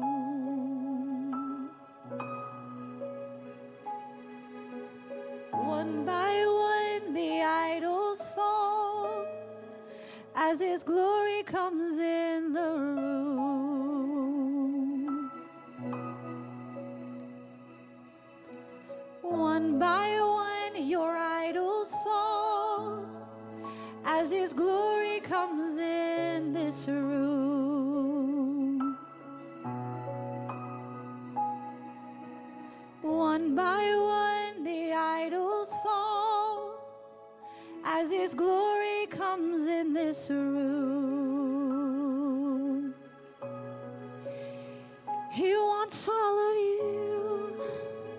He wants all of you. He wants all of you. As His glory comes in this room, He's asking for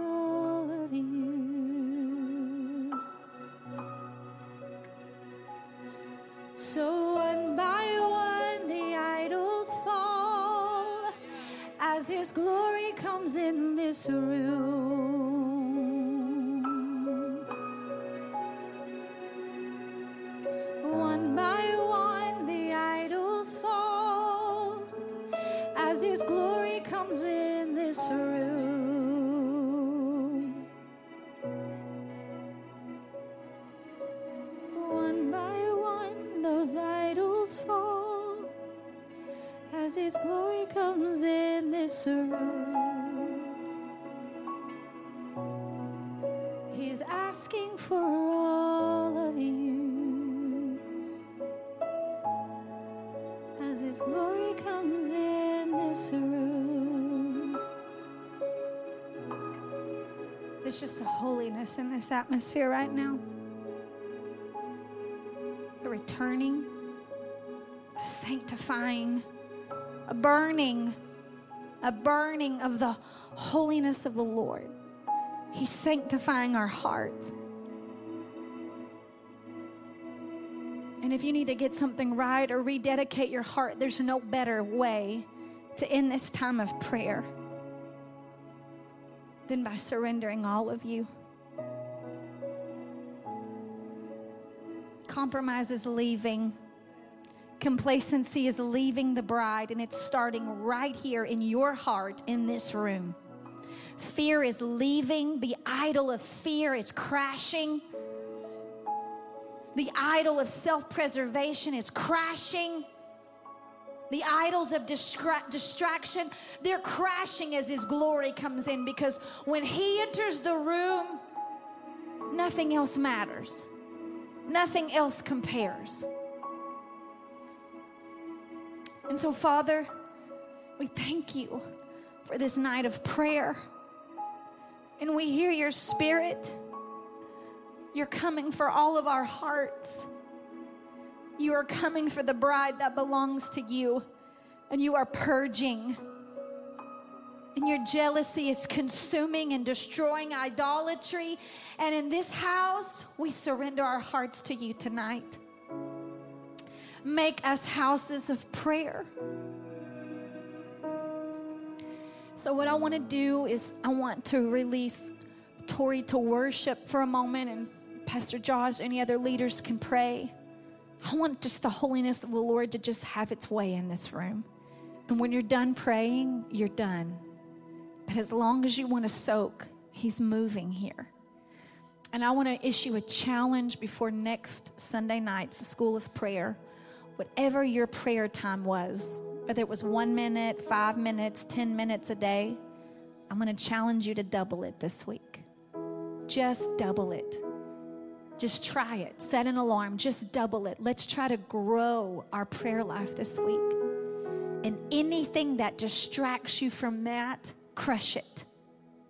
Crush every idol that would keep you from burning in prayer for Him.